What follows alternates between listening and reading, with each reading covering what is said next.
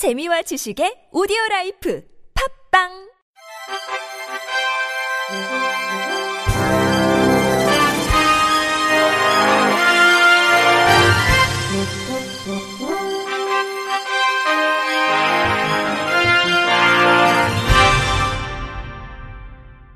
청취자 여러분 안녕하십니까? 12월 1일 목요일 KBIC 뉴스입니다. 제24회 세계 장인의 날을 앞두고 장애인들이 광화문역 해치마당에 간이 천막을 설치하고 박근혜 정권 퇴진과 장애 등급제 부양 의무제 폐지를 위한 3박 4일간의 노숙농성에 돌입했습니다. 전국 장애인 차별철폐연대는 어제 광화문역 해치마당 앞에서 기자회견을 갖고 12월 3일 범국민대회까지 박근혜 즉각 퇴진을 국민들과 함께 외치고 장애 등급제 부양 의무제 폐지 요구도 같이 할 것이라고 목소리를 높였습니다. 빈곤사회연대 성철조직국장은 박근혜 대통령은 후보 시절 장애 등급제를 폐지하고 기초생활보장법의 수급자를 늘리겠다고 했으나 등급제는 예산 반영 없이 중경증 완화로 이름만 바꿨고 기초법은 수급자를 늘렸다고 홍보했지만 정작 생계급여와 의료급여를 받는 수급자는 늘지 않았다고 지적했습니다. 서울장애인차별철폐연대 김중현 공동대표도 박근혜 정권 퇴진은 무너진 민주주의의 성전을 일으킬 기회로 그동안의 실패를 반복하지 않기 위해서는 돌 하나 남기지 않고 성벽을 무너뜨려야 하는데 낡은 성벽을 지탱하는 돌들을 모두 빼내야 한다고 발언했습니다.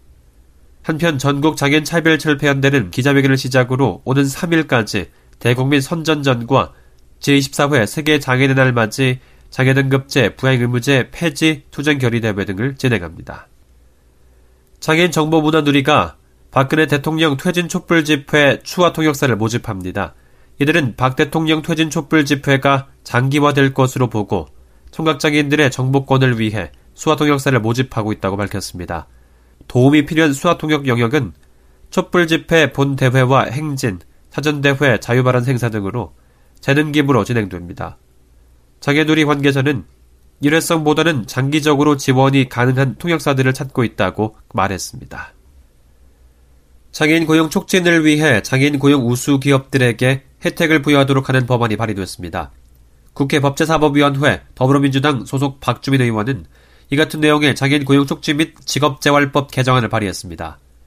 현행법은 장애인 고용 우수 기업에 대한 실질적인 지원이 미흡해 대부분의 기업들이 장애인 고용에 소극적인 태도를 보이고 있는 실정입니다. 박 의원이 제출한 이번 개정안은 기존의 지원과 더불어 정부가 기업들과 공사나 물품에 대한 계약을 할 때 장애인 고용 우수 기업들을 우대하고 이 경우 장애인 근로자 고용 비율을 반영하는 조항을 담았습니다. 박 의원은 장애인에 대한 일할 기회 부여는 장애인에 대한 편견을 깨는 가장 효과적인 방법이라고 밝혔습니다. 장애를 가진 교육자와 교육행정 종사자가 주축이 된 가칭 한국장애인교육자협의회 창립이 추진됩니다. 한국장애인교육자협의회 창립준비위원회는 장애인 교육자의 복리 증진과 권익 보호 등을 위해 협회 창립에 나섰다고 밝혔습니다. 창립준비위원장은 제천 청암학교 홍준기 교장이 맡은 가운데 홍 교장은 충북중앙도서관 관장으로 근무하다 명예퇴직한 이후 지난해 9월 이 학교로 부임했습니다. 위원회는 내년 1월 20일 청암학교에서 창립 총회를 열어 정관과 각 시도지부 구성, 사업 목표 등을 확정할 예정입니다. 홍 교장은 전국적으로 장애를 가지고 교육 현장에서 일하는 장애 교육자 수가 적지 않다며 협회가 출범하면 이들의 복리와 권익 등을 위해 노력하겠다고 말했습니다. 장애인의 접근권이 보장되지 않는 여객선이 93%인 것으로 조사된 가운데 국가인권위원회는 휠체어 이용 장애인 등이 여객선을 안전하고 편리하게 이용할 수 있도록 여객선에 대한 접근권을 보장할 것을 관계부처에 건의했습니다. 인권위 조사 결과 지난해 6월 1일 기준 총 58개 선사에서 총 162척의 여객선을 국내 항에서 운영 중으로 이 가운데 휠체어 승강 설비를 갖춘 선박은 11척, 장애인 전용 화장실이 있는 선박은 13척으로 전체 여객선의 약 93%가 편의시설이 미비한 것으로 나타났습니다. 또한 편의증진법에 따라 여객선에는 휠체어 승강 설비와 장애 전용 화장실 등을 의무적으로 설치해야 하지만 법 시행 후 건조된 여객선 총 41척은 각각 3척, 2척에 불과했습니다. 반면 해양수산부는 지난해 6월 말까지 장애인 편의시설을 설치하지 않은 해상 여객 운송 사업자에 대해 시정명령과 이행강제금 부과 등 행정처분을 한 번도 하지 않는 등 관리 감독이 제대로 되지 않았습니다. 이에 따라 인권위는 장애인도 모든 교통수단과 여객시설을 차별 없이 안전하고 편리하게 이용할 수 있는 권리가 보장되고 여가생활과 관광지에 대한 접근권을 보장받을 수 있도록 정책권과 의견 표명을 결정했다고 밝혔습니다. 국가인권위원회가 오는 3일 세계 장애인의 날을 맞아 성명서를 내고 장애인 차별 없는 세상 구현을 위한 국민 인식 개선을 촉구했습니다. 인권위는 성명서에서 장애인 권리 협약은 세계 168개국이 비준했을 만큼 장애인의 인권 증진을 위한 국제사회의 노력과 관심이 지속되고 있다며 우리 사회도 장애인 차별금지법을 비롯해 최근 수화언어법과 점자법 등 장애인에 대한 인권 침해와 차별을 금지하고 장애인의 사회 참여와 통합 촉진, 삶의 질 향상을 위한 제도적 기반을 점진적으로 강화해 나가고 있다고 설명했습니다. 인권위는 그러나 지적장애인 축사 강제노역 사건, 시설인권 침해 사건 등이 발생했다며 가해자들은 딱한 처지에 있는 지적장애인을 거둬준 것이라며 자기 합리화를 하고 있는데 이는 장애인을 존중하지 않는 부정적 인식 때문이라고 지적했습니다.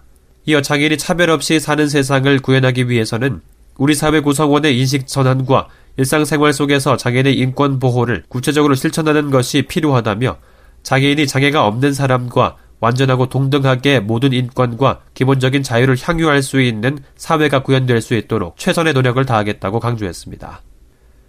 CJ 오쇼핑 쇼 호스트들이 선천적 장애로 어려움을 겪는 어린이들의 수술비를 마련하기 위해 자선 모금 콘서트를 열었습니다. CJ 오쇼핑은 지난달 29일 저녁 고대 구로병원에서 선천적 기형 장애 청소년 라오스인 3명의 수술비를 모금하고 이번 치료를 받고 있는 어린이를 격려하기 위한 사랑의 아카펠라 공연을 진행했습니다. 이번 행사에서는 산타와 루돌프 복장을 한 쇼호스트와 CJ 문화재단 소속 가수 10명이 캐럴을 부르고 어린이 환자들에게 희망의 메시지를 전달했습니다. 끝으로 날씨입니다. 내일은 중국 산둥반도 부근에 위치한 고기압의 영향을 받아 전국이 맑겠습니다. 낮 최고 기온은 6도에서 13도로 어제와 비슷하겠습니다. 당분간 기온은 평년과 비슷하거나 조금 높겠으나 모레까지 낮과 밤의 기온차가 10도 내외로 크게 벌어지겠습니다. 바다의 물결은 동해 먼바다와 제주도 남쪽 먼바다에서 1.5에서 3m로 높게 일겠고 그 밖의 해상에서는 0.5에서 2.5m로 일겠습니다. 이상으로 12월 1일 목요일 KBIC 뉴스를 마칩니다. 지금까지 제작과 진행의 이창훈이었습니다. 고맙습니다. KBIC